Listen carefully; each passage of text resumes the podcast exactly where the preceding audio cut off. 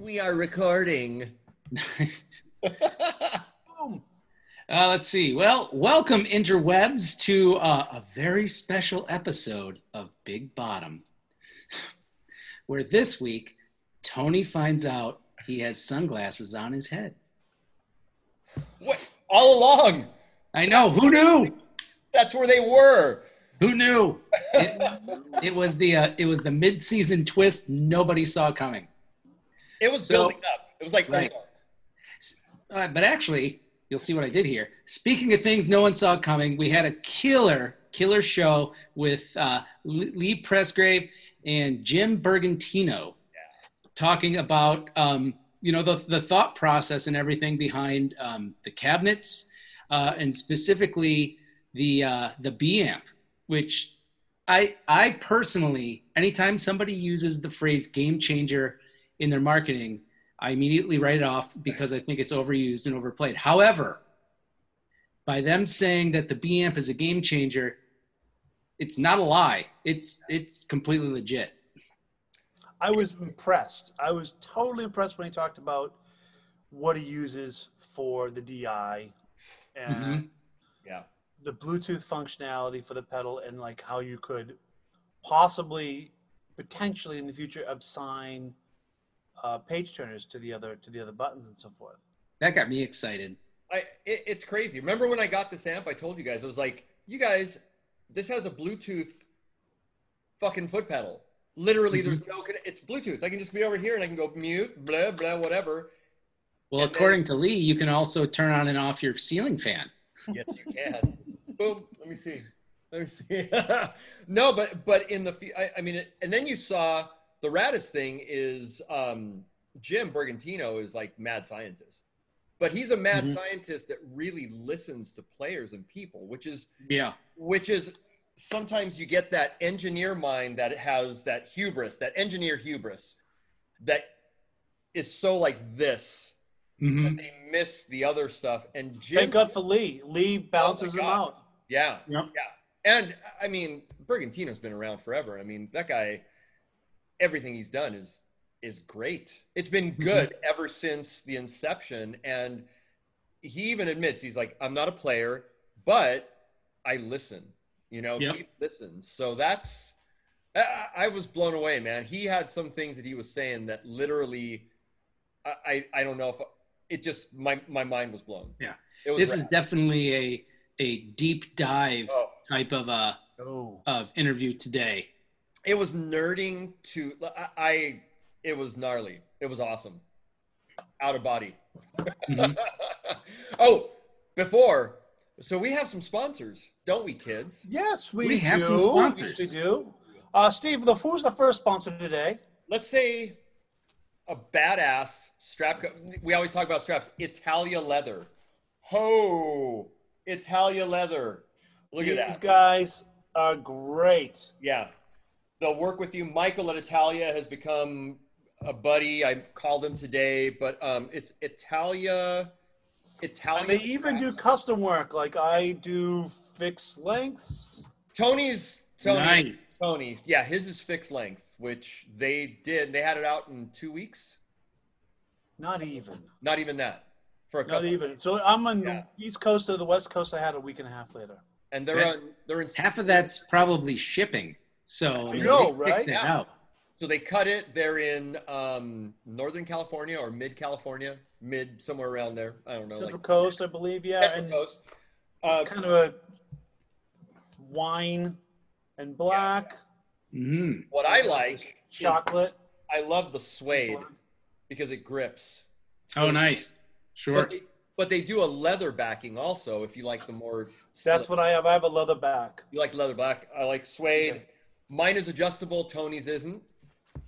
So it's like four inch, and I think they do a two inch. They do a, a, a I think, not it's so a, I wide. think it's four and a two and a half. Yeah.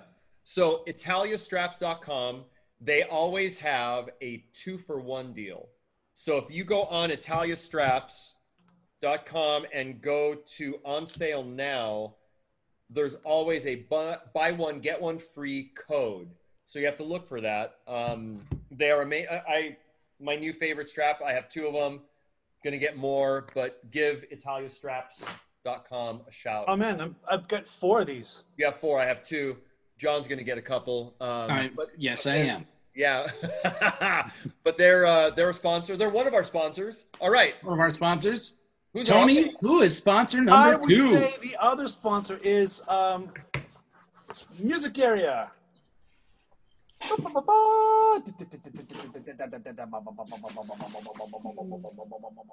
Music Area bags. Oh my God. How is ironic that we all have Music Area bags. What a coincidence! Unbelievable. and we all had them right bag. now. Yes. Um, So they're they're amazing. So they did are. get in there? Oh, ooh, another nice plug. I like it. I like it. They actually just put out um, have a new website, musicarea.com, where you can order right online. Um, they are in China. hmm Uh, they're in very far from Wuhan. they definitely Yeah. are. But we all met Scony Sue. Uh, we all met him at NAMM, and he couldn't have been a nicer guy. This Yeah. is the bag I fly with. Um, I tuck my straps in, Got it. and then I literally will put my hand in here and Yeah. carry it through. I kind of like that, like. Boop, boop, boop, boop, boop, boop. I think we are bass case nerds because we really, all of us are we're working musicians. Yeah, just a little bit, right, Just a John? little bit. But, but Just a we touch. really we require uh, certain things in bass in, in cases that some people don't get, and I won't mention the big one. One of the Right. biggest, kind of missing some stuff, and these guys get it. From for me, the dead giveaway. This handle is the most one of the most important for me because when I'm going to my car, I want that front handle so I can put it in the front seat. Yeah. And there's manufacturers out there that are like, "Oh, it's not a big deal." No, it's a big effing deal. Yeah. I definitely like uh, being able to tuck straps Yep. because I'm in a tight room, so I want to be able to not have my straps get hung up on everything. Yeah. There is a boot on these. You know, and this is actually, I think they're, I would say, lower model. But I mean, the what I like on this is this is just simplicity at its best, but at the same time, it's Functional. super, super sturdy. John, what's Yeah. the back of that look like? The back of that's basically just like this. Now it doesn't tuck the straps in, which is fine. Yeah. I mean, I do like it if you can because I'll usually tuck one in and have just the other one over the shoulder. Yeah. But this is my um my easy everyday gotta grab and go to like the theater, drop it uh, into the office or something like that. I'll just throw it into this bag here. Yeah, they're doing it right. They also they do a lot of OEM for big boutique companies, um, and they have done that for a long time. So they are an OEM Was company. there candy in yours? What? There was there was Dude, is that grandma candy? Is that uh, you got a butterscotch in the in the? Ooh. I I like the uh, I like the old I like the old stale butterscotch better at the bottom of grandma's purse. Like here, Sonny, take. well, you know, it's constantly. This is like the um, a rehearsal bag all the time for me, and my flight bag, which is weird. I don't know how many bags I have, yeah, and um, well, rehearsal's a tight area, so I'm like, always keep some mints. Mhm. so we got musicarea.com and italiastraps.com. Was that right? Italia Straps. Both wonderful companies. Check them out. Yeah. Absolutely. So And feel free to mention, uh, me, you know, to mention Yeah. the big bottom if you want. Yep. Yeah. Please do. Please mention when you uh, go to and buy a lot of stuff from them. So yeah. All right, boys. How uh, so? How else are you guys going doing? We're at the uh, what? What is this right now? Today, May thirteenth. We're kind of in on this, uh, you know, quarantine. On the COVID slow thing. reopen, I Yeah. guess. GHS slow reopen. You guys are Today we were 100% uh, back. nice. So, and Cool. from what I've heard, um, kicking out strings left and right, doing what we can. So, And Tony, you got a good you got good news for rehearsal. I have I have gigs um, next week. nice. Well, studio recordings. Wow. Mhm. So I'm really happy. One of the big studios I work with is also associated with the School of Rock, and it's also associated to a large uh, rehearsal complex. Um, I've been recording there a bunch, and I'll be working over there again. So awesome. I'm real excited, and hopefully we'll see. I don't want to talk about too much about what's going to happen theater-wise. It could open. We'll wait and see what happens. Yeah. You know. Cool. You know. Good, but it's looking up, which is great. Thankfully. When we're ta- when I'm getting notifications about it, that means it's on someone's mind. Nice. Yep. So, Yeah, and Southern California is slowly opening. I mean, it's you know it's good, and GNL is starting to ramp up, and you know, cross the fingers, man. I think we're on the the, the tail end of this. you know, I have a, a post specifically about this that I posted today. If you guys Okay. have Mhm. a chance, yeah, I don't know if you read it. Um, I did. And then when I saw the the uh, song that you put on it, I was like, God damn, Tony, good call, good call. I love I love those guys. I love Fishbone. yeah. Mhm. Oh, dude, so good, man. Well, cool, gentlemen. This was a little bit of a um, this was uh, after dark. After dark, big It's bottom. after dark. For us right now, it is nine thirty nine on the East Coast. Steve, it's like six thirty nine out there. And it's Buffalo You're Trace. blurry. It's Buffalo Trace. It's because the the the camera already had some Buffalo Trace too. Buffalo Trace. They would be a good sponsor, also. Buffalo Trace. We really like you. Yeah, they're they're they're a favorite of mine. we really like you guys. Hit us up, Buffalo Trace. We love you.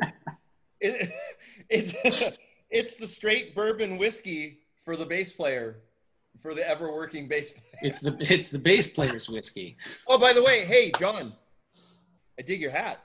Oh, thanks, man. I like yours too. Hey, Ray Rondeau. oh my goodness. Our last podcast, please check it out if you haven't. Listen to it, check it out. Ray Rondeau from uh, Vintage Bass Vault and just badassery bass playing. Oh, he's he's a badass human. He was the best. Yeah. So He's a good. badass human. Yeah. But I got to, you know, uh, I got to just give kudos to the Bergantinos. Jim and Holly couldn't, Oh yeah. couldn't be nicer. Just so nice, along with, I mean, Lee. Like, those guys are real deal, man. And I'm excited. I'm excited for the possibilities of what they're doing. Mm-hmm. that right there for me is man i'm excited some of the shit that we were talking about woo Unbelievable. Yeah, un- unbelievable. Mm, yeah it was very cool so I mean, I- I- that's a guy that cares. You know, yeah you're right like a company that cares. yeah And let's just stop recording right now. Ready, guys? Thanks so much. Check out the episode. check out the episode the bergantinos lee Presgrave and just watch it Bergantino, Holly Watch Bergantino. Big freaking bottom all right enjoy goodbye and hold on guys we're gonna keep talking Okay, there we go. and All there we go you guys all sound good all right um Boom. So first and foremost, this is the Big Bottom crew: John Moody, Tony Puleo, Steve Arajo, and who do we have this time? Jim Bergantino and Lee Presgrave from Bergantino Amplifiers. So, And wait a minute, come on over here. We got, oh, and Holly, we got Holly. Holly. yeah, we, we, Can't forget Holly. Yeah. on. Awesome. I love it. I love you guys, man. Thank you for uh, for joining us. This is rad. Our pleasure. Yeah, and everybody can hear everything okay. Yeah. Okay, good. cool. Okay, Tony was gonna be. You're gonna Yeah, be- so All I'm right. gonna just Be recorded, rude. I have to be rude and John quiet on that one. this is um we just got to give you kudos, Jim, on one thing, like something vintage like that Steve and I always talk about. Steve, why don't you start with it? Because we, we both own this cabinet and it's been one of our favorites from all time. HT322. Oh Yeah. boy. Amen. The People best cabinet. that. It, It's true. it, it, it was I by far one of the best. I think I owned. I think I actually had two, but obviously, you know, through the things you sell, you buy, and I that's one of the ones I regret getting rid of. I that Yeah. cabinet. It's without fail that every NAMM show, I get guys that still come up and they, that's all they talk, you know, if, if there was one cabinet that people talk about more than anything, it's the 322. Yeah, So, What's your way? it's badass. I've Holly- taken it to 36 out of the 50 states and beat the hell out of it. you know, Love it, it was, It was, I mean, I, I personally probably boxed all of them. Um, and it, it, that, and the- it was the weight, obviously, with this, uh, you know, Yes. The current trends is everything lightweight, but that cabinet weighed a good upwards of hundred pounds. Oh yeah, Ooh, I remember. I think mine on a scale Yeah. was 96 pounds on the scale. Was it nine? Okay, so yeah, uh, just about right. Imagine taking that off a bench and putting it in a box. Oof. and then climbing it up some stairs to a gig. There you go. I have guns. Yep. But no, it, it was fantastic, and uh, you're, you know, it was just a killing cab. It's up there with, you know, some some of the cabs. I mean, up there with like a Ampeg 810. It's up there with like, you know, like like really, really these these uh, legendary cabinets. That HT322. It was punchy. Yeah, It was punchy AF, punchy. big time. It had the punch of the tens, but it's all, it was also very piano-like in a way. Yeah. You know, and it, it didn't really hype anything. It was just very, I think, more neutral. Is that it? I would call it detailed and punchy. Okay. That from my the way I Right. know it. I'm trying to, you know, it's been a while, um, but it, it was definitely punchier than like a 212 cabinet because it had the tens in it. Mhm. Uh, Gave it that extra punch up top. And, and it had the real nice tweeter in it too, which really Oh, finished yeah. up. And, um, and so it was just a nice full range cabinet. I think it really got the spectrum really nice. Um, and so, yeah, it was, we, we, we sold a lot of those and, uh, uh, but then the lightweight market came in and it just was like, you know, running, you know, swimming against the tide almost at that point. So, but thank you. I'm glad you enjoyed it. What year did you discontinue that, Jim? I had a guess. It was probably around 2007. I think 2008 is when we introduced the AE series, if I'm not mistaken, and it was right before that that um, we discontinued the HT line, basically Mhm. the 322. Was the 310s really popular around that time? Yeah, it was The 310, well, the 310 we came out with at at our inception with the 212. Those were our two big cabinets. And um, the reason why I did 310 cabinet at the time was a couple of things. One, um, I didn't want to make a, a 410 size cabinet at the time. And I thought the 310, the woofers that we used had a nice um, ex, uh, excursion to them. So they essentially put out what a typical 410 cabinet could put out. And um, and the other thing too is being a smaller company at the time, um, what you try to do is amortize a lot of your parts over multiple products. So I Mhm. keep the box sizes, the cabinet size, like the 212 was the same box as the 310, which allowed us to use the same grills, the same shipping cartons. So you know when you start having too many, if every model in your lineup used a different box, a different grill, you know you, you'd you'd be choking on inventory of parts because you can't just order them as you need them. You got to order them in quantity to get the right pricing. So a lot, if you notice over the even the, up until now, the history of my company, you'll see a lot of even modern day cabinets. Like even currently, right now, in the same box, we have our HDN 212, our NXT 212, our NV 212, our HG 410. They all share the same grill, the same boxes.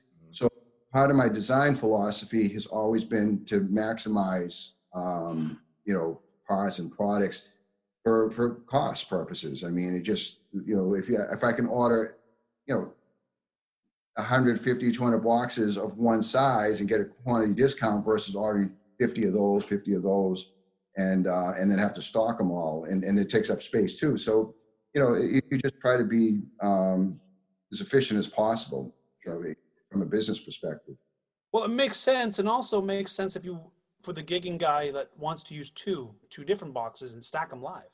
Right. Yeah. Yeah, Mhm. you know.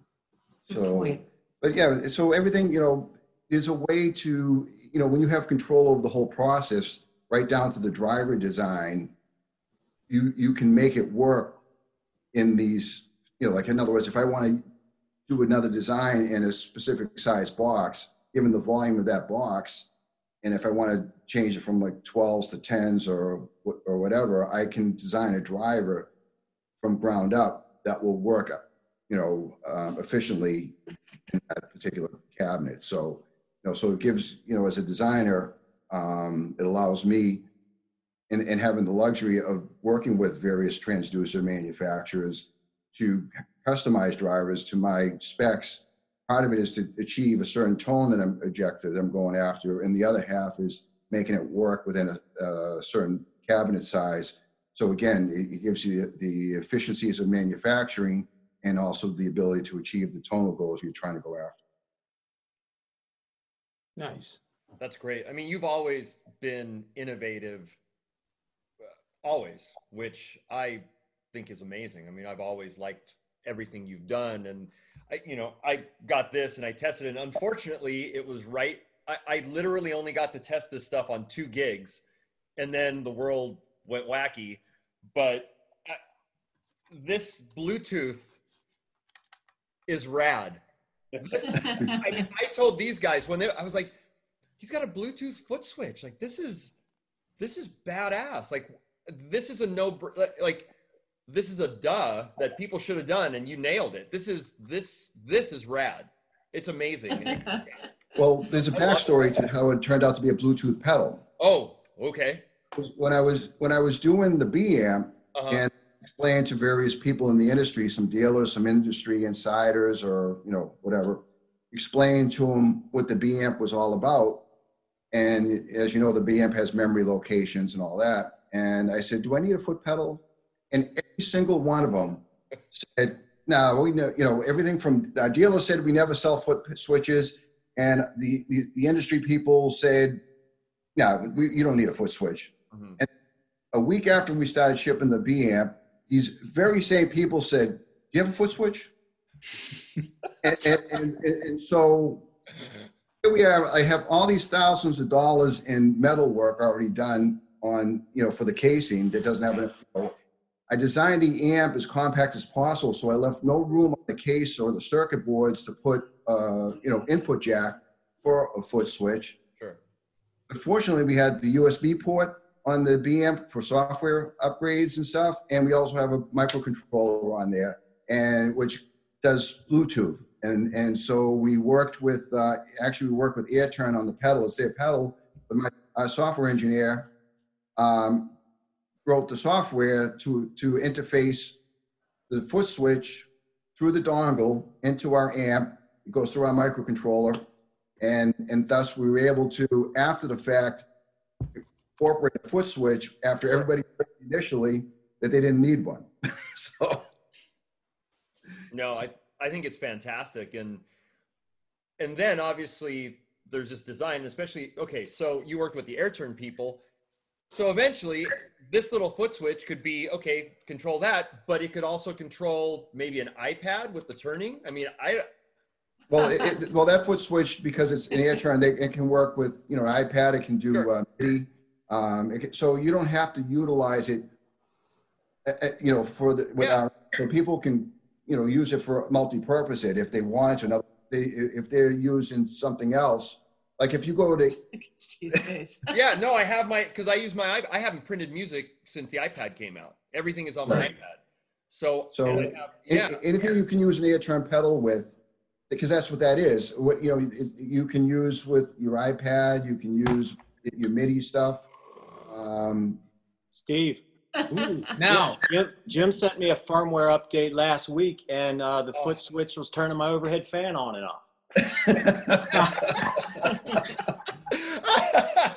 that's awesome. I need one for the blender next. Yeah, the blender. That's, okay, so oh man, Steve's left one now. It starts the coffee maker and coffee maker. This is yeah, exactly. Dishwasher. No, but oh my You- god. So that's that's badass. You know, In Steve. fact, what, what happened was we initially started with the, the, the PED Pro that they had, which was not, you know, there- there was some issues where it didn't have the feel as a typical foot switch. So a lot of guys that bought that early on, when we went to this pedal, they're now using it for page turners and they can, you know, then use this for their amps. So Well, I love the feel of this. This is this feels better than a lot of those other turners because a lot of the turners are a little rubber. They're kind of a pain in the ass. Well, they're, they're like a membrane switch. Correct. And, and- and that's what we had initially. And then they came out with this pedal. Plus, it has four switches versus two. So we were able to, rather than double up, uh, we were able to have individual functions. They also have a six switch version of it. Um, so. My mind is blown. Yeah, and the nice thing about the whole architecture of the B amp and the HP there is um, that because we have a microcontroller and it's digitally controlled, I- I mean, we make the user, we can change the user interface with a software update. Um, and even the audio aspect of it, because all the audio is done digitally in the DSP. So, you know, we've added, I mean, Tony would know this because he, you know, when he came by the booth in 2015, um, we, we made it to the NAMM show by the seat of our pants, which is typical when introducing a new product. yeah. It was just an amp with tone controls, et cetera. It didn't have the tuner working. It didn't have any of the, um, you know, it, it, it- the compressor and the effects came a year or so later, and that was just an afterthought. So that wasn't even on the original uh, design um, doctrine, if you will. And the more I learned what the power of what we had at our fingertips with the DSP, the more features we were able to add over time, thus all the firmware updates. Plus, another great benefit of that architecture for us and for our customers is we, we've been able to learn a lot or get a lot of feedback from users as to things that they like, things that they may have liked to do differently, or things that they it didn't have that they could have used. And through all the feedback and, and input with early adopters and as well as even recent customers, a lot of the updates have been based, you know, in many ways on a lot of that user feedback. So our customers have helped us make it a better product. And the person that bought the amp five years ago has the same amp that we're shipping today because it's all software based and it's just a firmware update. And no one had to go out of their way. You know, you didn't have to, you know, sell something and buy something to get the latest version. It's just like you have a thumb drive and a, and a computer, you're up and running. And, uh, and it's been, you know, so it's been a great um, benefit for our customers and, and, and nice for us to be able to say to our customers, you know, you, you didn't, by being, by coming on first, you didn't lose out. Sure.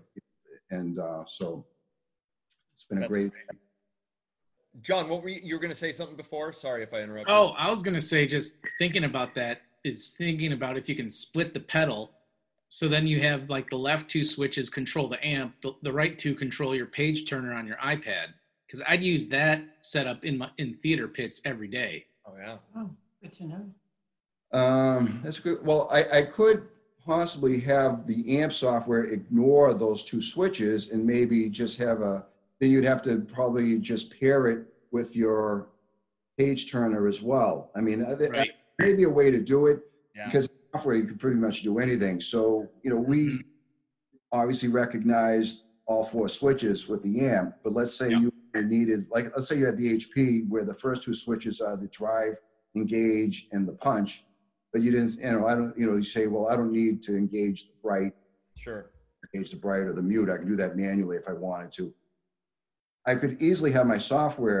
Hmm. ignore those right two switches Wow. Mhm. a matter of can you pair the same pedal with two different devices? Yeah. Right. That- That's going to be, I mean, that's, I'm not a big Bluetooth guy myself. That's a little out of my, you know, how the, the in depth that goes, but um, I know that you, it can be, you know, sometimes you got to be careful. Like there's open pairings, so I'm, uh, and, and closed pairings, which this pedal is capable of. Um, so uh, it's a good question. I mean, I, I, I could always run it by AirTurn um, if, if it ever came to be such that, but they also, just in general, because AirTurn also makes now six foot switch pedals. So we could leave the other two open for MIDI interfaces and page turners like you're mentioning, hmm provided that it can pair with multiple devices. Right. Right. Right now, we're essentially pairing it with the dongle that we plug into our USB port. So that's, that's a, essentially another device. And, but they're, they do offer open and closed pairing. So uh, I'm, I'm, I- I can look into that. That's a good question. I love it. It's awesome, man.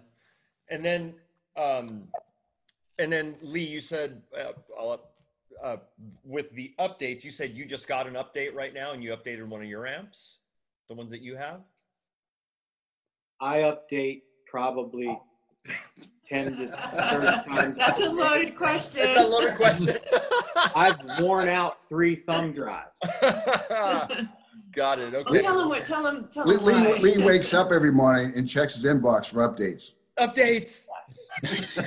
I know sooner. Jim's, yeah, we're good. That's that's it. We're done. It's perfect. I'm like, yes, it's perfect. We don't need to do anything. I'll wake up the next day. Hey, I thought of something. Try this. I was like, oh I love it. no, but that's what I that's I love to do it honestly. So um, And and I've saved every update Jim has sent me over the last close to three years, and I keep threatening to actually count it up one day, but it's probably it's hundreds and hundreds, if not close to a thousands of updates. Well, in, in all seriousness, though, the, the cool thing about this architecture with the updatability of it is Lee is in Virginia and I'm here in Massachusetts. And in the course of 30 minutes, we can test, you know, tw- 10, 15 circuits back and forth. You know, just by making slight, you know, like especially when we're doing the drives, you know, how we're gonna, you know, set it up. Because it's, you know, drive is like making a sauce or a soup. You can always, you know, there's so many different flavors you can make based on how you, you know, do the circuit. So, you know, I can send Lee a circuit. He can, you know, literally, however long it takes to take a, a, a file off a laptop on a thumb drive, takes 10 seconds to load it into the amp. You can play for a couple of minutes, say, try this, or this is what I'm hearing, you know, this is where I'd like to take it. I'll be back at my computer, dial up a few more things, email it down to him.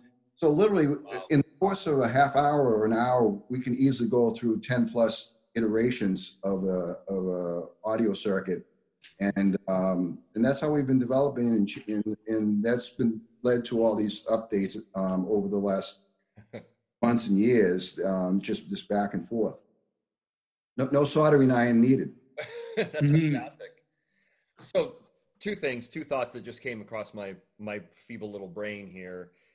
A lot of amp companies will cater towards a certain style, a stylistic, you you know, and your amps have always really hit all styles, everything from super clean jazz to metal, you know, which I, I love that. I love that your amps cover so much ground and they always have. You've never shied away. And I don't know if it's an intentional thing or whatever, but some amp companies really, you know, they they it favors a certain style or a certain way of playing.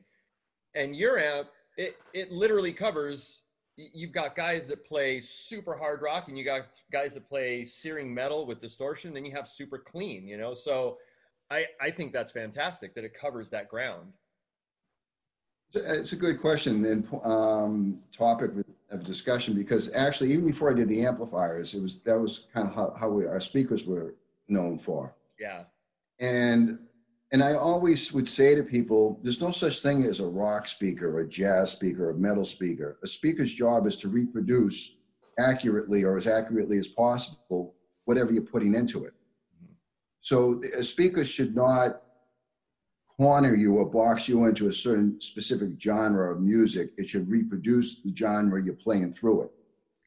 And, and, and the same goes for an amp, really. It, it- it's really a, a, you know, my goal in speakers and amps is to try to make it as much of an open window back to you, the artist, to, you know, like a blank canvas, if you will, so that you can just basically convey what you're trying to do to the audience and to the recording, et cetera um, you know, uh, and, you know, there are a lot of amps on the market that people will say it's like it gives you a, a- like two choices, take it or leave it in a way because, and I, and I don't mean that in a negative way, but it's just like they have a baked-in tone, and how you EQ it, it's always going to sound like that baked-in tone, just EQ'd. Mm-hmm. And so that tone is either going to work for you or it isn't.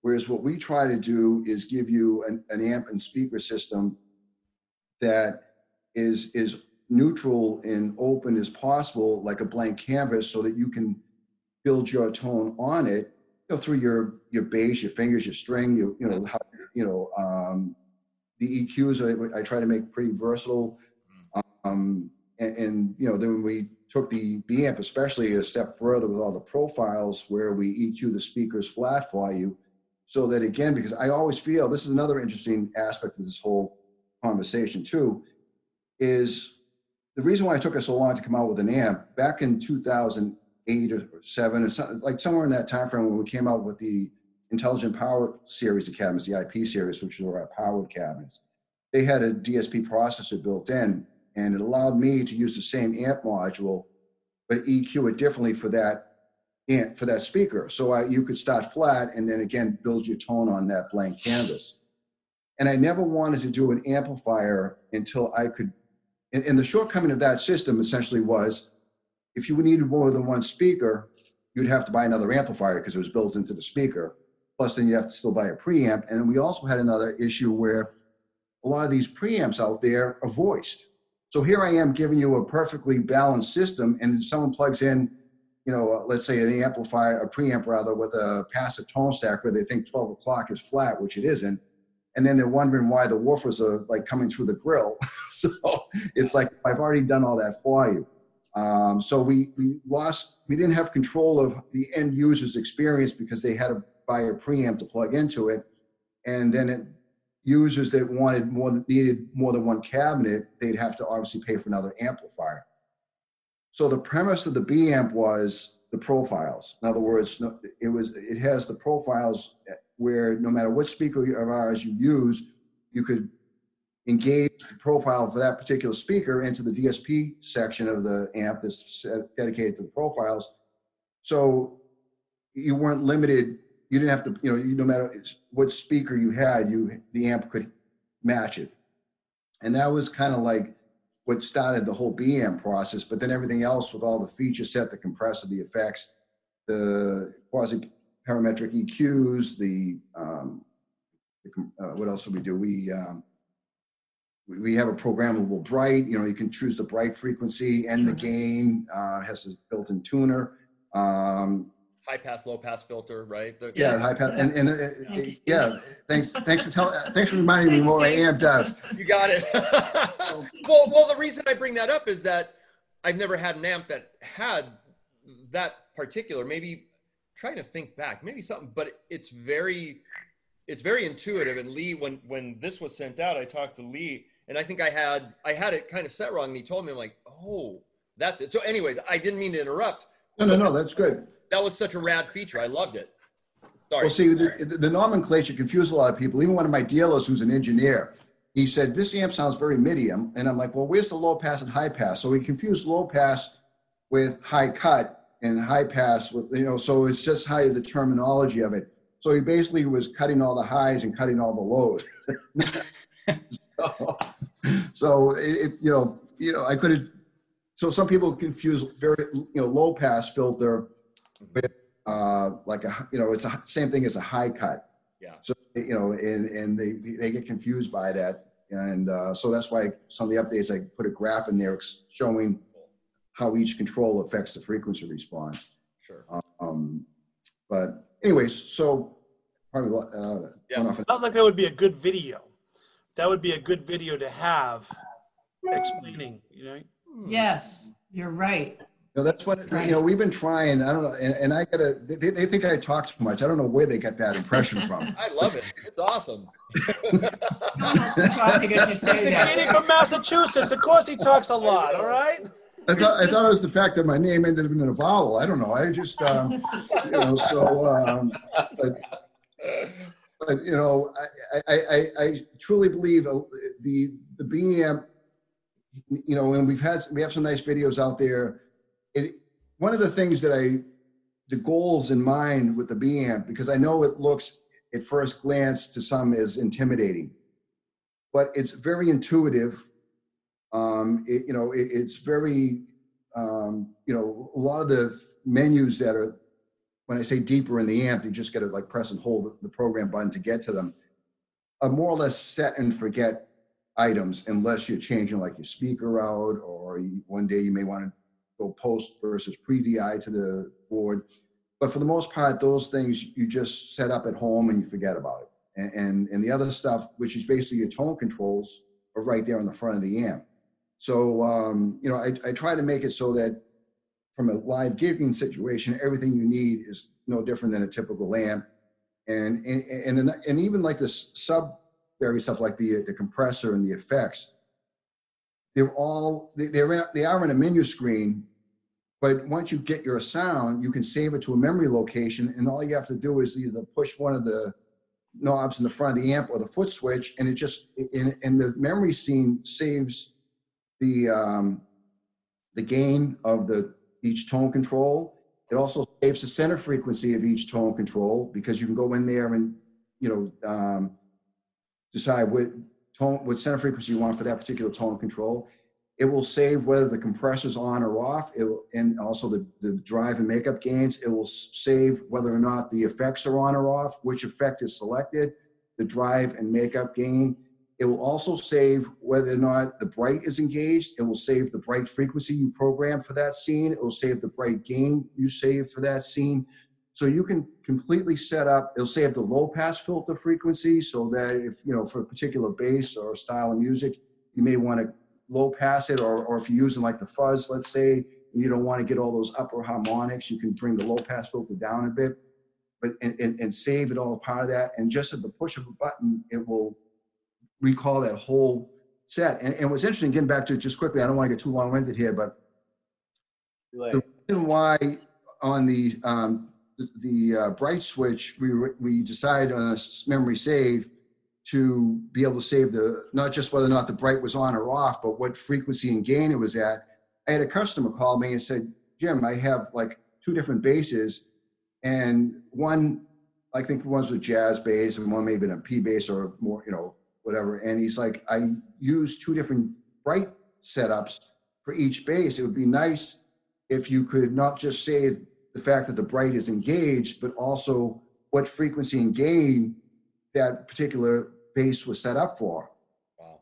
I didn't look at it that way, so I got together with my software engineer. I said, let's, um, when you say, do a save, don't just save whether or not the bright is engaged, but whatever frequency and gain is set at that particular time, save that. And that's how, you know, so that, that, that gets back to about how hearing back from users and customers as to how they using the amp allowed me the opportunity to make it better and and, and then because people that bought it five years ago have the this you know that it's because of the architecture didn't lose out on that they were able to be able to be brought up to date with all these features that were changed or added based on customer feedback so i learned a lot from my customers you know what i mean it's allowed me to make the amp better for their uses and um, you know so that's how the amp evolved basically I love it. I love it that you actually, you know, you you listen to the customers. You know, you listen to the players because sometimes that,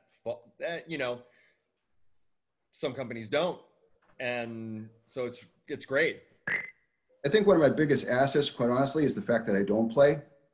So it, it, it, and i mean and, so two things. It, not that it forces me but it, but it makes me want to listen to players because i don't have a preconceived notion as to what it should sound like or what it should do.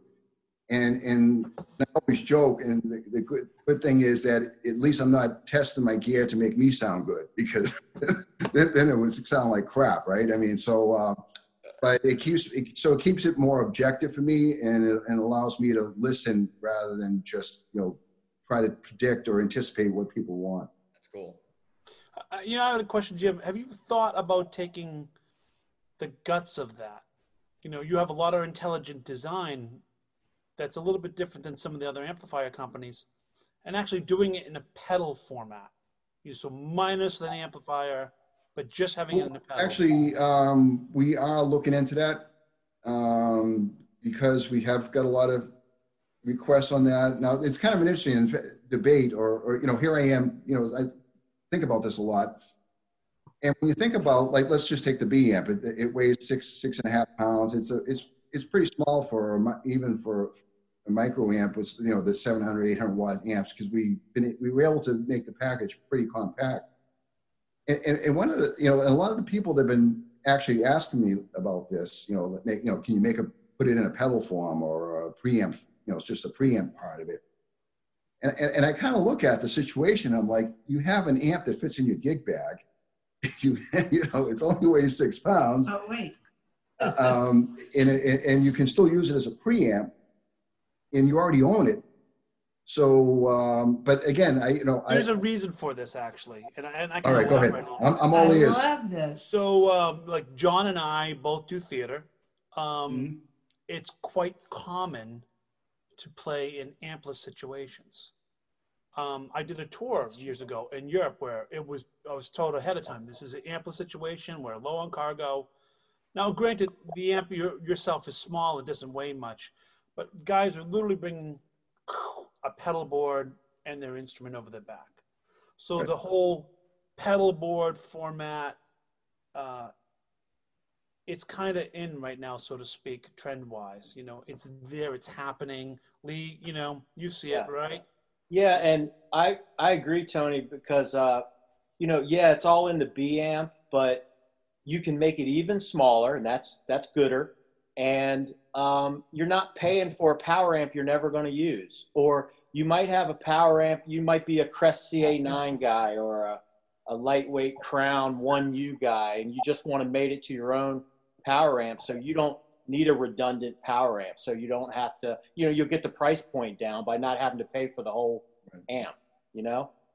Oh, and, and I appreciate all that feedback because I've, you know, I've been hearing it from all sides. That you know, I, I you know, I try to look at it from uh, sometimes more of a efficiency or just like, um, you know, it's almost like I feel guilty having people own a B amp and then go out and buy a pedal. You know what I mean? It's like it's it's all right there, and I know that this little added convenience that Tony mentioned. Um, you know, getting the weight down even more and, and, and getting it a little smaller. So, but yeah, I mean, you know, I learning from feedback that it, it, that is something people would like to see. And uh, so, yeah, I'm definitely. I'd like to show you something if I can, right? So Is he showing his pedal board again? Because he always does that. Of course he is. That's all right. wait, wait, wait, wait. The over under was a half hour. We're a little over. It took him that long. No, this, this is a. You're you're so bad, Steve. I know. I'm sorry. This is like a common Yeah. setup. Yeah. Yep. Temple Audio. This Temple small- audio, very Mhm. common setup you'd find. A lot of pit guys, you know, in New York, Boston. Um, it's it's what's being used. A, a lot of guys traveling, you know, uh, there are a lot of they're just they're they're ampless. So there is a crowd of guys that are are ampless situations. So even if you did have the power amp, but you had all the controls and push buttons facing up, so the amp, you know, type Oh, of it, it, it's it's a package that's better adaptable to a pedal board, like you say. I it, actually just the other day, I had a guy who owns a B amp say, you know, let me know when the preamp version of it's coming out because he's afraid people will step on his knobs if he put it up on the stage up by where he's playing, you know, stuff like that. So, Mhm. I mean, it, it's just learning and understanding the needs of a gigging musician because, like I said a little while ago, you know, I'm not one of those, and so I'm kind of like learning as I go, and, and, and by again from feedback from people like yourself, and uh, and helps me hit the target coming out better, you know. So John will tell you. I think he's using a pedal all the time now, right? Oh yeah, that's like half my my gigs is just and it's like a board about half Tony's size with a multi effects on one thing going right into a pedal DI, and that goes straight to the front of the house. and you So use ears typically, or just the PA ma- uh, monitor? um, I have a monitor right in front of me, so Mhm. just like a whatever a Yamaha PA speaker is. So Right. it's enough. It gets the job done. And I mean, I use also the um, the backbeat thing that goes on my the back of my uh, Yep. strap, so that helps too. And uh, but yeah, that's that's basically the rig. And yeah, like Tony says, walk in with my bass and my little uh, gig bag. Five minutes, I'm set up and already got a signal to the house and ready to go. So. Yeah. I, I, I, I believe me, I hear a lot of that la- lately. mhm. we were just up in Brooklyn last fall, and um, people, you know, saying that they don't even own an amp. Some Mitch of them, Starkman. you know, so I uh, Mitch Friedman. you know because they just they're working in the city, Mm-hmm. everything ears or whatever, and, and so they, they don't they don't even carry an amp. They just carry a good DI preamp and That's it. running they are. It's quiet, quite quiet common. stages are really, I mean, becoming the the norm these days. Mhm. Um, so yeah, it makes sense. That's just where, I mean, the industry's been going there for a few years now, and I think it's not going to let up. It's going to continue to go that way think because it's- the loud, the loud, loud amps are just poking holes in the front of the house and the engineers aren't really having it anymore. They want to control that, you know? Right. quite common in Europe. In Europe right now, um, even in the states, in the smaller clubs, I know, like we all know Kilian Duarte. He just his last couple of tours he's done, completely, you know, ampless. It's just, um, it's in ears. Uh, I think there is still like a little stuff stuff coming through the monitors, but it's literally a pedal board, a small pedal board. Well, That's and it. it's all impulse responses. Kemper's. Right. So on that note, have Jim, do you work with any or have you thought of working some kind of IRs into that? I mean, it could, I don't know, it could, it could. Well, we're currently, um, you know, it's a good, que- a good thing, nice to bring it up. Um, actually, um, we are in the process of generating IRs for some of our new speakers. So, um, because the NXTs, which I'm not, you know, we just came out with this year, and that was collaboration with, uh, Celestion.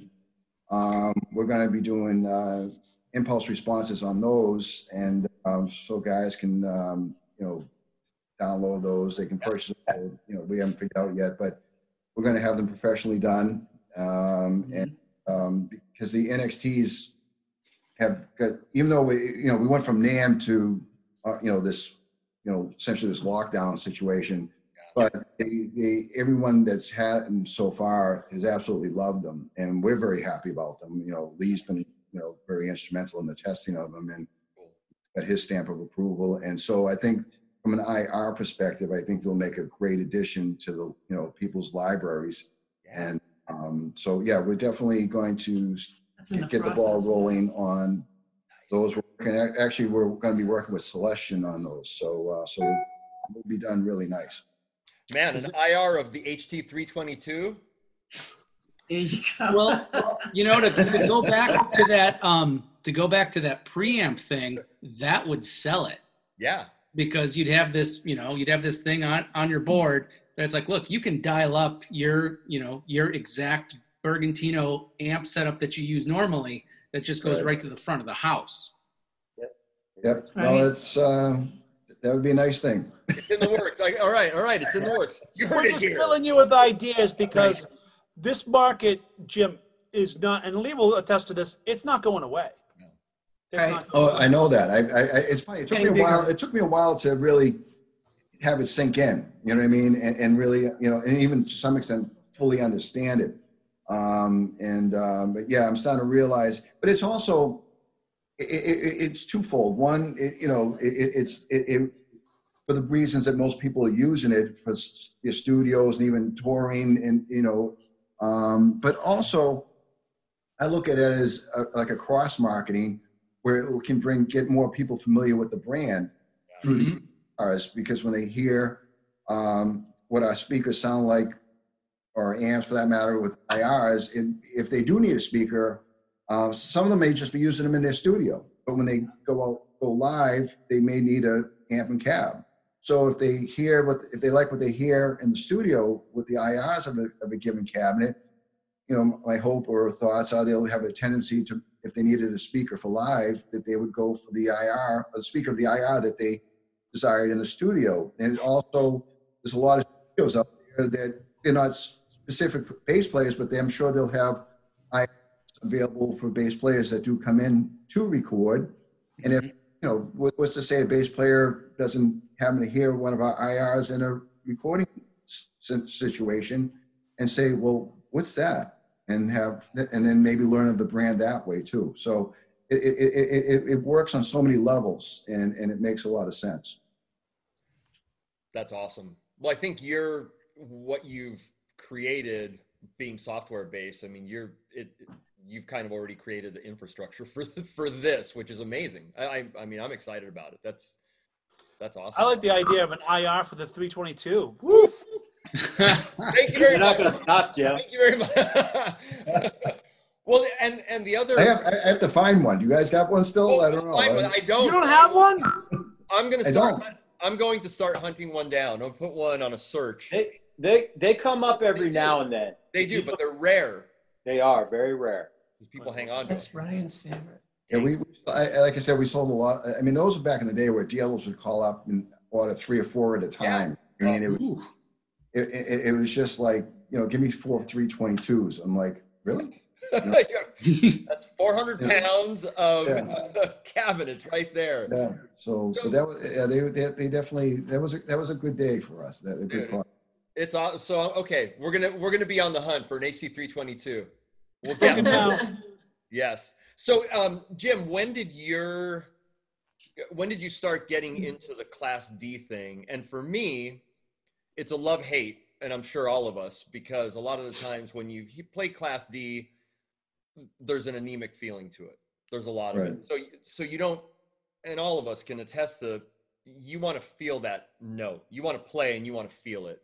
And a lot of Right. times, Class D can be a bit anemic, and this is not. This is the first time I played it. Just it has heft, and it's just one of those things you can't really explain it. You just have to play it, and you feel it. So, when did you kind of get into the Class D thing, and and uh, uh, was it a love hate? Did you like it right away? Did you not like it? Well, the first Class D experience I had, and I asked the same questions because when we- when we did the IP series, like I was mentioning Yeah. earlier, Yeah. um, they had uh, one of the earlier uh, Bang & Olufsen ice modules, the thousand watt Okay.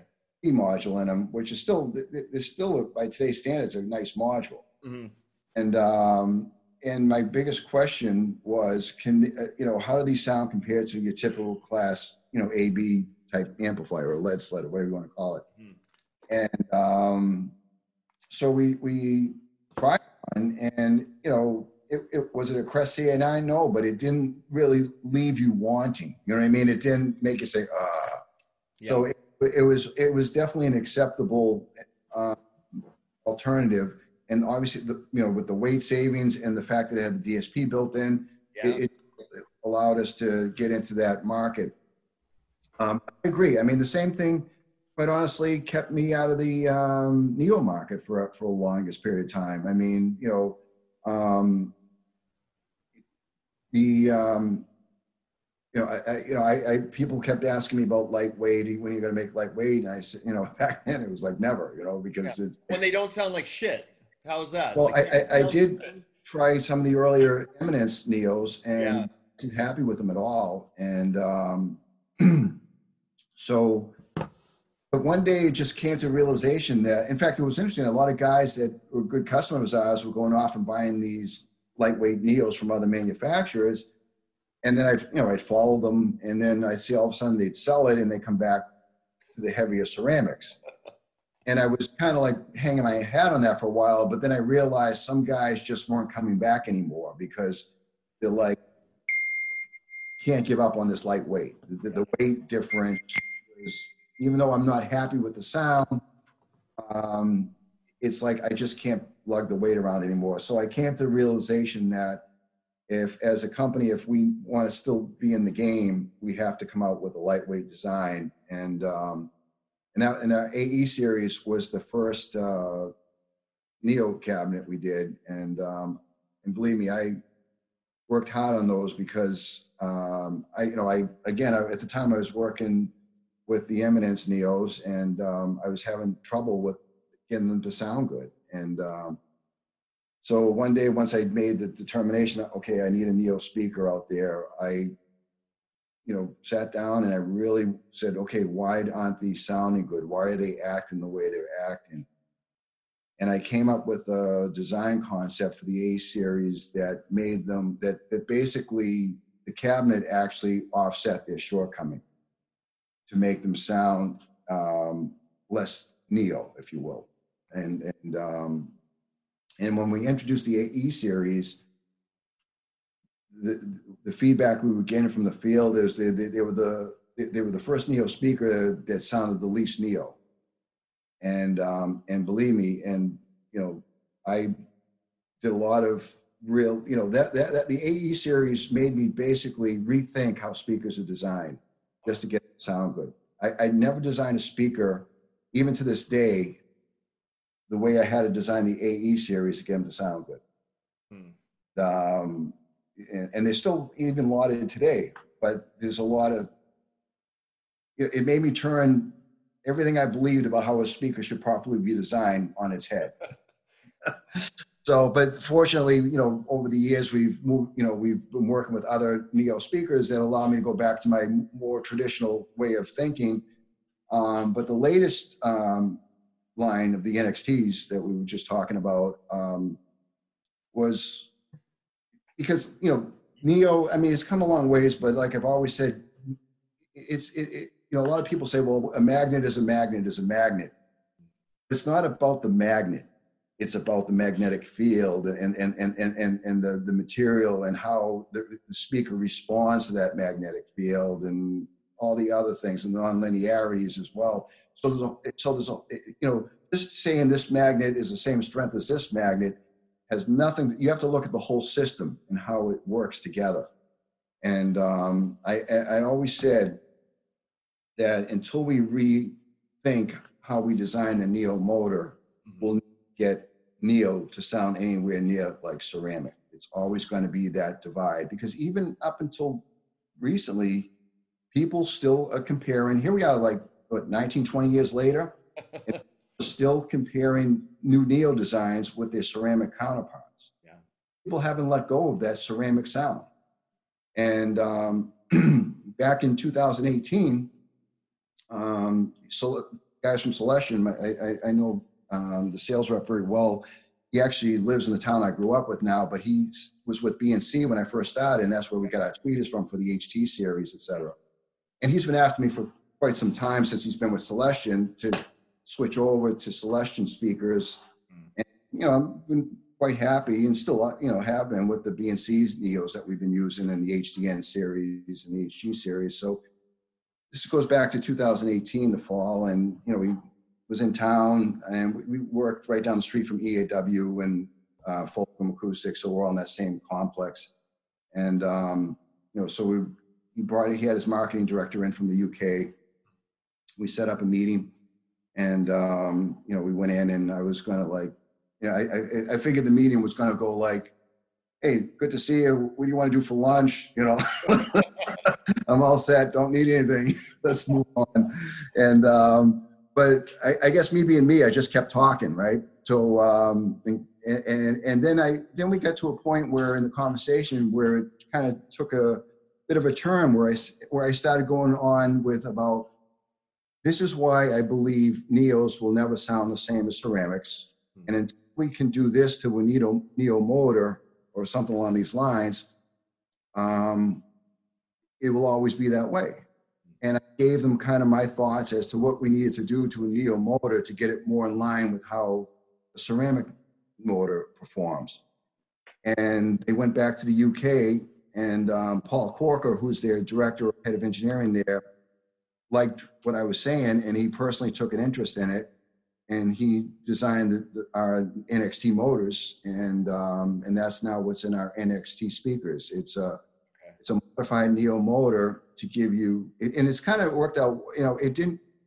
You know, the goal was to get it to sound like ceramic, but in many respects, it, we I think we did a little one better in that we captured about ninety percent of the ceramic sound, but we maintained that nice upper mid clarity that neos are known for. Because a lot of people, especially in a low volume environment, when they compare ceramics to neos, their ears a lot of times will gravitate towards the neos because it has that, you know, that clear immediacy in the in the upper mids that you can really that really jumps off the bass. You know, your bass kind of jumps right out. Whereas the ceramics, a lot of times you don't really appreciate what they're doing until you start digging in and really, you know, you know, dig, you know, hitting hitting them with some power. So the NXTs kind of worked out in a nice way where you can dig in and not feel like, oh, if I give it any more power, it's going to, you know, the, the, white flag is going to come out of the port. Um, and, and it, but it also maintains that nice upper mid clarity that Neos are known for. So it gives you a real nice full spectrum from the low mids all the way up to the upper mids of a nice balanced filled in sound. You don't feel like there are any holes in it. You don't feel like it's responding differently or you don't feel like you have to you know play it differently you can just play because there's nothing worse whether it be playing through an amp that you feel doesn't have the headroom that you need or a speaker that you feel is going to give in or give out if you really dig in there's nothing like a system that you feel that, that will respond to what you wanted to, to your playing without you feeling like you have to play to the rig that you're playing through. And, and, um, because it, music is dynamics and, and, and, and you're artist and you like to, and through how you hit a string, how you play a note is all about expression. And you want your system, your amplification system to respond to that. You don't want to feel like you're working your expression or artistic expression around the limitations of your system.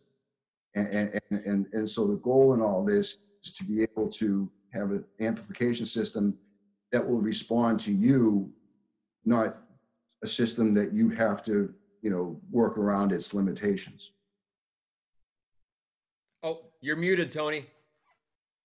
I muted myself just to. for- Jim, when you talk about the upper mids, are you talking Yep. about like like 2.5k in that realm?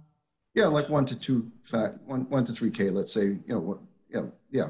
And- and That's another thing that took me a while to figure out. When, when bass players used to talk about mids, they'd be down to 50 hertz. And I'm, I'm like a, like a hi-fi guy where I'm like, well, what, what do you mean that it's scooped at one K? You know, So it took me a while to understand what you guys were referring to as the mid-range of, the you know, the mid the instrument. But, but Tony, to answer your question, yeah, what, you know, it, it's, well, you know, to me, the upper mids in the 800 to 2.5 is okay. Like, and, and the mids are more in the 200 to 1K. And it- well, you, you know, everyone has, I think, a different way of defining a frequency range. I, I think of like hertz area is more like the low to mid mid bass mid bass rather, and um, obviously below that is the lower bass. So, but yes, that's another thing that over the years I've it's kind of like trying to translate what somebody is saying and and, and, and knowing you know understanding what what they're referring to um, because someone's upper mids or mids could be another guy's mid bass or something like that so I, always think 2.5 in that rough area. Granted, it depends on what's going on, but when I'm working with a producer or anyone in the studio, I'm like, I'm like, I want to see that area because that's where I know for a lot of bass players, I'm going to use just an active jazz bass as an example. That's where the pop is, right? 2.5. You know, you want to cut, cut right there. You know what I mean? That's where you're gonna. That's where you got. When I say cut, you're gonna cut through the mix. You know? Tony, when we uh, when we were developing the HP bright switch, uh, it's selectable between 7K, you know, that slap bright. But- Ding, yeah, We yeah. purposely put the other bright at uh, 2K, Yeah. you know, for a P bass, jazz bass. Um, that just gives you that that ping that you can just hear that presence pop through, you know, a mix. So that's why I we call chose it a musical ping, Lee. Like, the, you know, like you said, like two, two point five on a jazz bass, but round rounds, poo, right I there, agree. without being obnoxious. irritable. Yeah, exactly. Like that's that's Yeah. the magic spot right there. Yeah. Yeah. Well, I give Lee a lot of credit because he was very instrumental in the, um, in, in, in not just, not so much just the feature set, like, but like the frequencies, like that 2K bright. In fact, when we were at the, the first NAMM show that we introduced the HP at, Lee was meeting with, you know, talking to a lot of the guys that come through the booth. Um, and even Tom Bolus was by there and, and Lee was specifically, like you were saying, Tony, that, um, that 2K region is, is everything to a P bass, a jazz bass.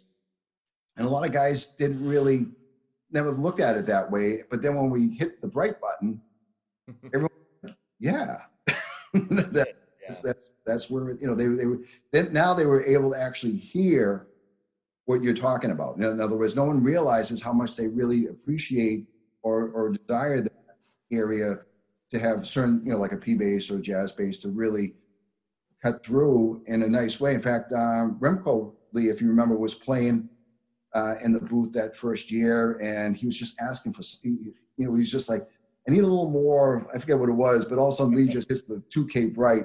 It's like that's it. Well, like Tony said, he was playing a jazz bass and he just couldn't get the right tone. He was getting ready to demo. And um, I just said, Well, just what do you want? He said, You know, I need that ping. And I just hit the bright and he goes, Oh, yeah, okay, That's there it. it is. Yeah. So nice to have on tap quickly.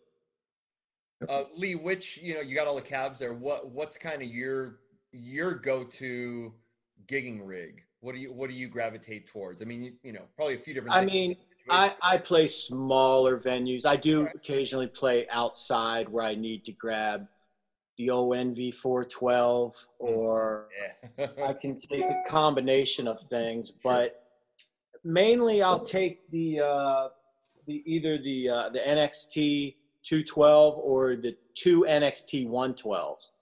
Um, and it kind of lets me be modular, or at times I could take a 212 and put a 112 on top. Just depends on kind of how much push I need. Um, but I really like the uh, of the NXT line. I- My ear really gravitates towards the 12s. They just have this this upper mid presence. They're a little bit more relaxed than the 10s, but you know they're not slow by any means. Um, they just have a just nice rock and roll uh, push and pull to them, if you will. Um, and they just do something in the upper mids that the 10s don't. The 10s are kind of a more of an even tone. The 12s, you can kind of think of it, uh, it's almost like conversely of what normally would be, but the, the 12s just do it for me. So they're my go tos. I, the the 312 cab that I used literally only on the two gigs. I mean, it was fantastic, and I love the footprint of it. That's, Yeah, it's small. It's small. That's So the and Speaker in the back. yeah, and super easy to carry around. I mean, it was it just was fantastic. And What's- Steve, What's what is great that about- model again? What's the model with the 312? HG? That's the HG series. That's the one with the woof on the rear. Yeah, HG 312 is that the model? Yes. Yeah, Yeah. holographic. HG. And that's what and that's what you're using that size box is what's common right now. So, so, so that's our two twelve box, but it's got three twelves in it. It's also a sealed cabinet, so it's a little different design in that, in the low end, it's sealed versus ported. I like and it. Two twelves in the front and it has one on the back, which Yeah. gives the wider, you know, sound stage. It helps, you know, I, I always a- analyze it, or analogize it to like a, a, a light, like a floodlight versus a spotlight, you know, um, you know, typical front firing speakers are like a spotlight where all the sound and energy is directed forward. When you put that third speaker on the on the rear, it's more of a floodlight in that it rather than being all in one direction, it kind of gives a nice even distribution of sound around the stage. And the, you know, again, the feedback from a lot of the players out there that were first wondering how's this going to work, or they thought that was going to look at it and say, "What's that speaker firing at my head doing?" and all that. But, you know, but everybody would comment afterwards how well they heard the bass, and, and not because it was overpowering, but because it was filling. And, and- it's still tight, like tight at the same time. It's not it's not this big booming. It's just it's tight and clear. that, that, well, that's the sail design too. That that that, that helps down low too. So it's got a kind of it's got a lot going on in that cabinet. You got the uh, the the wide dispersion, but then you got a sealed cabinet, which gives you that tighter, more defined low end, and uh, and, and it's also got our reference tweeter in there, which is a nice you know tweeter too. So uh, Fantastic. it covers the range nicely. Yeah. Could that box hold a 12 and two 10s in the front? You- you- did you get in my head again?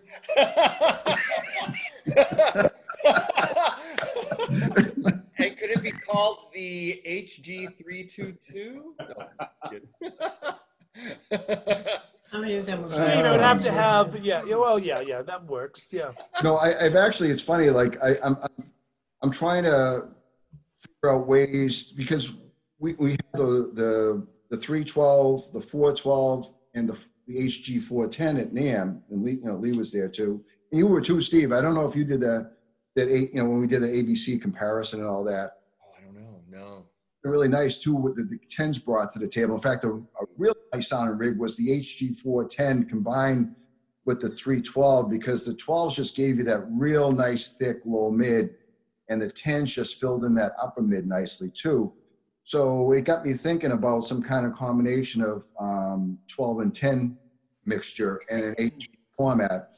And um, so you know that that is uh, that that is floating around out there somewhere Good. Um, Hey, Steve, we talked about this too. What's nice about the HG series and the rear firing driver, especially if you're a guy playing smaller rooms and you know you you end up standing you know on top of your cab basically and you've got all your sound cooking past your knees and inevitably you it, it turns into volume wars, right? Yeah. Well, if you can find a hard surface wall, it it it bounces that sound up. It basically gives you a second pathway of sound to your ear so you can hear yourself so well in that environment when you're right on your cab where you couldn't before. That's what I really so if I'm playing a really tight room, I'll usually grab an HG for that reason.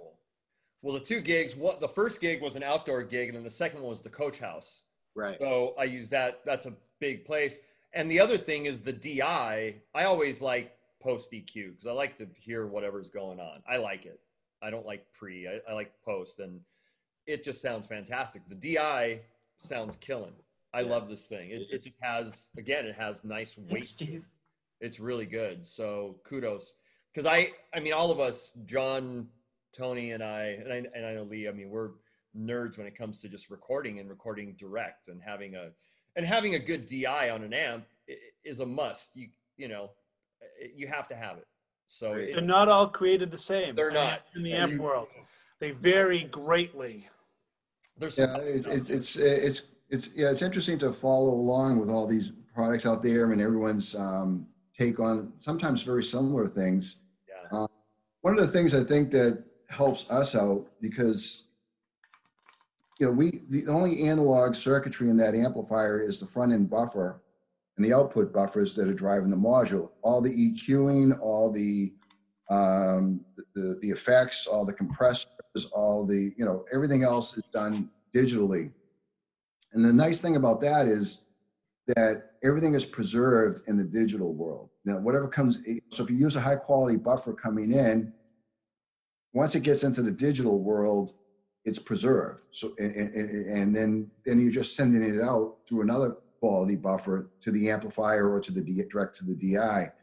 So you, you're not losing a lot of that, um, you know, you know, the more analog circuitry you put in a circuit, and, and, and the other thing too is back in the days of tube design, design when you design with tubes, you're forced to use quality, higher quality components because of the higher voltages. You know, like things like cap capacitors and stuff like that. When we when you go down into the solid state world, you can get away with a 10 cent cap from a, purely from a function standpoint versus spending a couple of dollars on a capacitor because you only need a 10 volt cap versus a 200 volt cap. And and so but what we did with our, what I've always believed in and what we did is, you know, we're using the more expensive caps in the signal path to preserve the quality of the sound. You know, you know, we're not trying to, you know, we all have to keep our eye on the, final cost of a system, but I'm willing to spend an extra buck or two on a capacitor to get, you know, you're not going to get 10 times better sound. There's a difference between something sounding like good enough versus sounding more like your bass, more natural. You know, it, it, it, it, it you know, it, it, it's subtle, but it's real. Yeah. I mean, And- we hear the capacitance and the cables. Like you guys are working with Tsunami now. Yeah. There's a total difference with the higher with the capacitance and the cables. Yeah, exactly. And, and, and it's not just the capacitance of the cable, but it's the, you know, it's the dielectrics that are used and the wiring and, and, and, and, and all that. It, it's so there's, there's so many, there you go. all of us with our.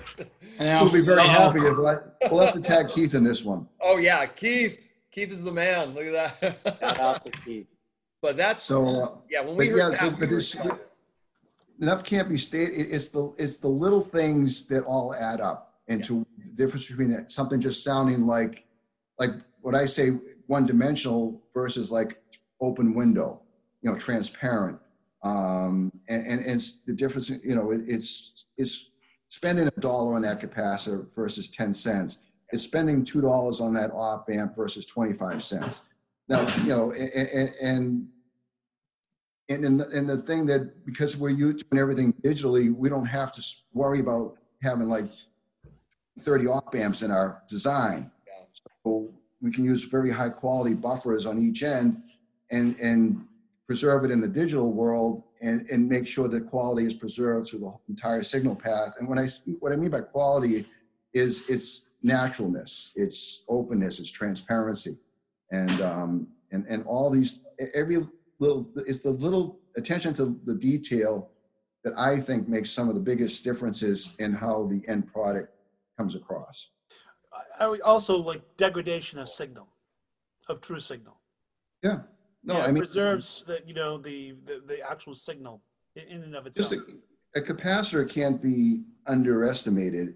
It, uh, the, the, the, the, benefit of a good capacitor, you know, the dielectric, the type, you know, the, um, like a lot of people use those cheap electrolytics to decouple signals and stuff like that. But they, they, they time smear the signal because they, they have dielectric absorption where they'll, you know, something will come in and may release some part of the information in time after the signal itself that it was part of goes. So you get that time smearing effect where the, the highs just they don't sound like the, you know the highs should sound like they're just hanging out there with the with the instrument, not like just you know like not just like being thrown out there like paint on a wall. You want everything to feel like the whole signal is preserved and together both in in time and in level.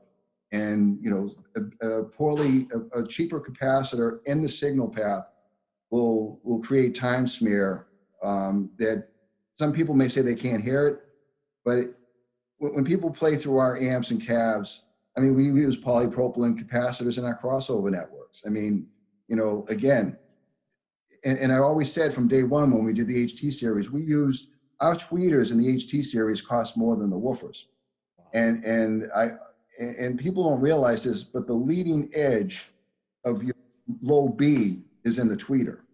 The transient of every note is in the tweeter. So if the tweeter doesn't sound like music and sound natural, it kind of takes away from the rest of the note. So it, it, it's kind of like an all or nothing scenario. And uh, a lot of tweeters have put in bass cabinets years ago as kind of like an, an afterthought, and let's just get something that will just throw some high frequency out there, not realizing that is part of the note that that tweeter is reproducing. And, you know, and, and, and the more natural and that sounds, you- just, and, people will just, that's why the HT series became so popular right out of the way, out of the gate. One of the things it was known for was that tweeter and, and, the, and, the- and the difference it made in, people's sound. Another thing that's very important that is also underestimated is the, the crossover network in the speaker. It's not just a matter of keeping the low frequencies out of the tweeter so it doesn't blow up. It's making sure that the tweeter response comes in to the woofer's response in such a way that it's a continuation. It's one entity. It's not like, oh, it's, it's, I'm sure you guys play through bass cabinets where you can hear where the woofer stops and the tweeter comes in. Yeah. That's that's the crossover network. I, I categorize it as two different animals. The PA speaker is a reproducer of tone, and a bass cabinet is a producer of tone. The bass cabinet is the sound box of the instrument. The PA cabinet is going to reproduce whatever that bass cabinet and amp combination is producing. And there's a lot of, I mean, I use a lot of the same principles in designing a bass cabinet that I would do for a PA cabinet and, and a home, you know, high-end home audio speaker, which I've designed.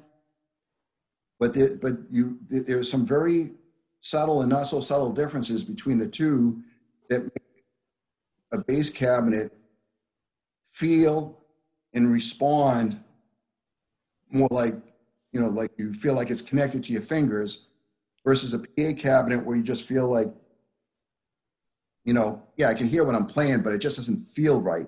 doesn't feel like what I'm trying to express. Anytime you introduce a crossover in a system, you're introducing phase distortion, which is basically the same thing as group delay.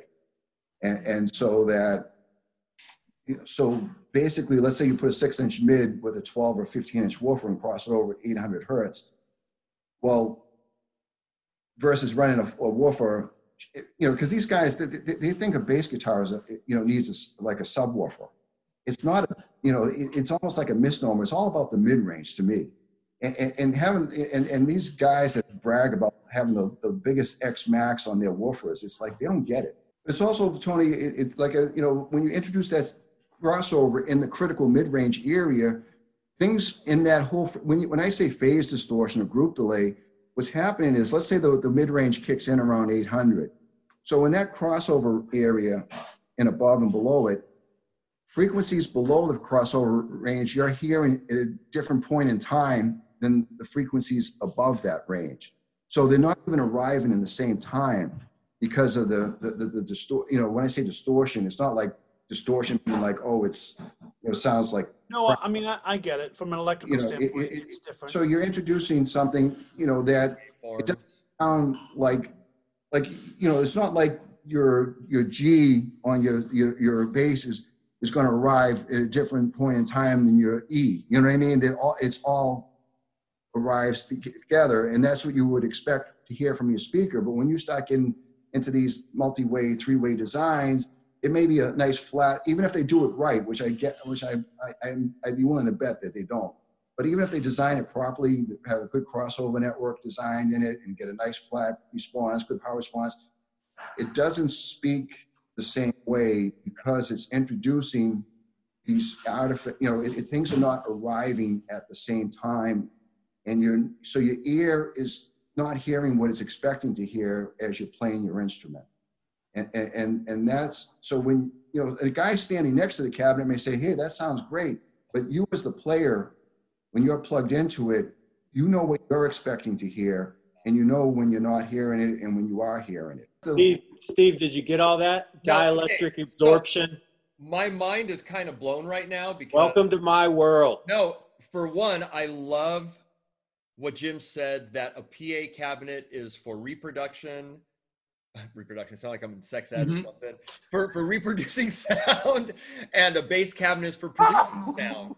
You know that makes so much sense because, and then I start thinking back where you said the low B should be like that tweeter should be able to like that's the first thing you hear and I, i'm thinking back on a lot of cabinets that i've played where i'm like i don't know what this is and i'm like whoa was that it when i'm playing that lowness that that that, that it was missing something and that's i my mind's kind of blown right now i'm absorbing a lot of heavy i, I feel like i'm listening to neil degrasse tyson talk and i'm like the, yeah, yeah I, love it because my Jim and I is are blown. alma mater from the same from the same university, uh, Wow. Northeastern, right? Yeah. Oh, I didn't know that. Okay, yeah. yeah. Double E. By the way, Steve, just, excuse me, Tony, one second. Steve, just so you know, right about now, Lee's, Lee will cut me off and go in and take a nap. no this is this is I, I'm just appeasing the cameras. I love it, man. No, this is it. Really blew my like that whole thing. Is, I, I'm serious. That like, I, I was literally just like, Lee must have seen my face. Like, like, I did. wait. I did. I was like, Steve's still thinking about dielectric absorption that five minutes ago. For some reason, I was thinking of reproduction. I, I don't know. I almost started to get in and ask questions about the time release with the capacitance, right? You know, that would have been totally double E Oh, nerdum. Man, And I would've so good. that But there. but seriously, that that knowledge right there is that's some heavy stuff. That's and that I I think it just shows the uh, the badassness of your your products if that w- w- works how, how good it is how well it's thought out and i always obviously love well not obviously but i i think when a company does just such great cabinets and they do an amp i mean that's it's just amazing i, I for me i i love this stuff it's it's killer Just to quickly, just, just to make, make even more generalize it, Yeah. I guarantee if you went to uh, most manufacturers' cabinets, you would see the exact same crossover network, in whether 112, or 210, or 212, or 115 with a tweeter. I I guarantee that they're all the same crossover network. I, I've lost count of how many cabinets we've designed over the last 19 years, but there isn't a single crossover network of all my cabinets that are the same. It's awesome. And every once in a while, so I've, I've done some stuff with QSC and they sent me the 12.2 or the 10. So I use that as a little combo. It works, but it in no way would ever replace a, a real bass amp. You know, I mean, it works. It does it does the job for smaller gigs, and you know, it has some DSP. It's really cool. I mean, I, I think it's a great, you know, it- it's a it's a cool little cab. Big power. You can actually, you know, mess with the EQ, this and that. So I did, but it in no way like you can hear the difference. You can feel the difference. It. So, anyways, that's Yeah. that was going through my mind. Anyways, I mean, that's, I mean, incredible, I mean, uh, that's just my take on things. That's my, Yeah. that, you know, and every designer has their own philosophies, if you will, and, or recipes. I always say with like, with Sonic chefs, And, and, and, uh, and- so, you know, I'm not saying that I'm right and everyone else is wrong. I, I hope that didn't come across that way. I'm just, I'm just talking from how I approach things and, and why I do what I do. Um, you know, others have, and, and that's what's great about it is because, you know, I, you know, Lee and I talk about food a lot, and actually Lee's quite the down there. You should see some of the things he does. So, um, Let's talk food. We analogize everything to, it- it- in amps and cabs. It's amps is all about eight cylinder versus four cylinder. You know, class D versus eight. You know, Yeah. in the world, it, it's all about food. so it's, um, but you know, but we're all. I, I always say we're all sonic chefs, and, and you know, we all have our own take on it. Just like you know, I may, you know, I, I know you guys probably seen cooking sauces and meatballs and all that, but you know, we all we all have our recipes and we're always fooling around with it too because we're always learning. We're always looking to try to improve upon things or we may learn something along the way that we incorporate in a future design. So that's the nice about what I why what I love about what I do is because I'm always learning still. And and and um, the day and just and I'm sure as musicians, you always feel like you're growing and, and you're you know growing your art and improving or learning something that you never thought you would want to learn or didn't know about, you know, from other musicians or from what you're hearing and all that. So it, it's nice to know when that you're always growing, and I think that's important because that's what motivates us to be who we are and to continue to grow, and and, and it and it makes it was it's what gives us our passion about what we do. You know, knowing that you know, there is more to learn. Because I'll tell you, if someone came up to me tomorrow and said, you know everything there is to know. This is it. You're done.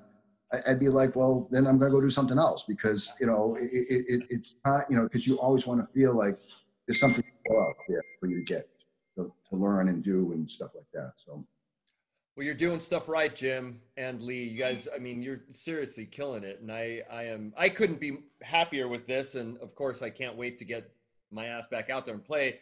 But for right now, I've been doing a lot of recording, and I've actually used this for just a lot of DI stuff where I'm recording at home, and it, it's just fantastic. And I've told the guys, and I think it's great, man. So just please keep, keep doing, keep innovating, because it's, it's working. We love it. thank you. I think it's Before we wrap up with everything, um, why don't you tell us where's the future of Bergantino? Like Lee, Jim, what, what do you guys got going on? What do you want to see happen? What would you like to put out put out in the next year, two, what have you? Well, I'm I'm, I'm trying to. can you share, right? So I'm I'm I'm, I'm really Come trying. on, Jim, to- tell him. you know, um, really improve on, I'm, I'm trying to fine tune my stuffed pepper recipe. I mean, that's where, you know, that's, and, and, and we're moving into the eggplant palm world and, um, you know, that, that, that, you know, and, and, and Lee's, I mean, one of these days, I, either Lee's gonna come up here or I gotta go down there and we're gonna have like a, like a, we're gonna exchange recipes. I mean, that's, Oh yeah. Eh, you know, and, and 15, 20 pounds later, we'll, uh, we'll come up for air. And, uh, you know, honestly, Tony, um, you know, you know, I kind of, it's hard to say really. I mean, you know, you're always, it's a continuum almost, you know what I mean? You, you, you see where you're at, you, you kind of, you know, survey the landscape, if you will, and you try to figure out, you know, where you'd like to take it you know what direction you'd like to go based on obviously where the market's going and what you feel you can bring to the table. Um you know i i've never been one to be a me too guy you know what i mean? I, you know it's um I, I I- there's always a reason for what why i do what i you know if, if the design of a product has a purpose to it. It's not just oh I, you know let me just put something out there because everyone else has something like this. So um so it, it, it- it's you know it's not you know so it's not like i'm keeping my cards close to my vest. It's just that we basically talked you know we, you know definitely exploring the preamp and the IRs i think was the two big things that we talked about today where the direction we're looking at. But beyond that i mean it, it's like we you know it's day to day and you know we'll see what ideas come up. And some it could be just another like we were talking about the hg series and mixing 10s and 12s or it, it, it could be just variances of, of, of stuff we already have out there so it, it's and, and one of the nice things about being a, a smaller size company is I can adapt, change, and do and innovate. You know, um, uh, you know, on the flip of a coin. You know what I mean? I just just whenever I want to do something, I can just wake up one morning and say, "Geez, I want to do this," and and just go out and do it. And um, you know, so it, it, it, you know a lot of it. I, I get emails a lot. A guy who's going to go out like, let's say he's going to buy like a an HP amp, and he's like, "I promise I won't say anything to anyone. Can but you can tell me if you're going to do a B amp high power?" And, and, and um, it's like, I, I honestly, you know, I'll say it publicly now. It's like it's not on my agenda. Now, to say that someday I may not wake up and say, you know, I think I'm going to do a B amp high power. But in all honesty and sincerity, it's not something that's on my radar screen right now. I know that option always exists out there, but there are other things that you know I'd like to look into short term, and you know, and that I think are more pressing and important. And uh, but it, it, like I said, it just it varies. It, it, just Mhm. Lee and I will have a lot of discussions, and um, you know, and and, just um, you know, come up with ideas and thoughts, and you know, bounce them off of each other, and uh, you know, so it, it's it's always an ongoing process, you know. Uh, you know, and that's what makes it interesting and fun too. It's you never know what you're going to do tomorrow, and Mhm. and you and you can just say what ifs. And, and I mean, I remember the, all the conversations Lee and I had leading up to the HP, and you know, the feature set, how we wanted to lay it out, what was important, what wasn't, and and and it, and you actually spend sometimes as much time talking about a product than you do designing it. You know, just because you want to get it right and you want to get input from people who you know have knowledge and experience and and I mean Lee was I mean I mean you know I designed obviously the all the, you know the, the amp itself but Lee was instrumental in the feature set and how we what was important and and you know what wasn't important and you know and we kept going back and forth and and there's there's a lot of Lee in that HP so um Good. Well, you know, at some point you you just have to, you know, distill it down and go, okay, we need to stop it. It it has the tools that that people need because you know Right. you want to put a blender on it and you want to put you know you, at some point you just have to rein it all in and go okay this is a great feature set for this amp and you just have to eventually go for it or else you're just going to keep you know chasing your tail in this uh, conceptualization phase you know? Lee I did tell you there's a USB port in there right?